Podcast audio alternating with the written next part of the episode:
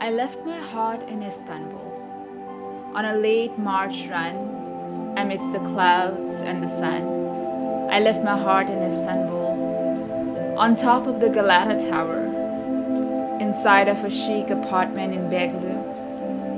Amidst the very alive Taksim Square, I left my heart. Away from the wilted clovers, away, my pleading past lovers, my California king, my Roman taste, my Spanish fury, and my New York haste. I left my heart in Istanbul. We roamed and rode in the city. We played and did our shows in the city. We made love and lived in the city. I left my heart in Istanbul. It was the last time I ever felt love. I realized I needed more of it. I cried. I lied. I stayed frozen. My breath synced up with his heartbeat.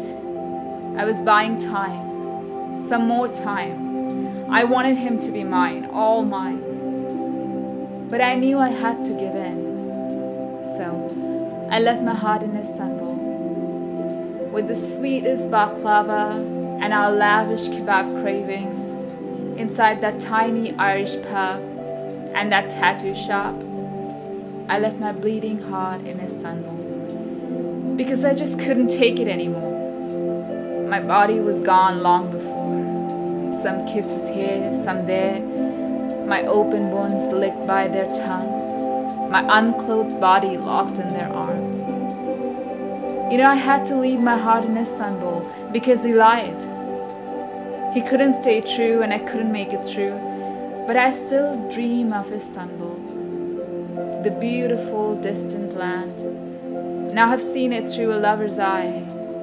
He tells me tales and the time goes by. Shh, he doesn't know. He sees my heart pure and pours. He lets me drive wild and lets me soar.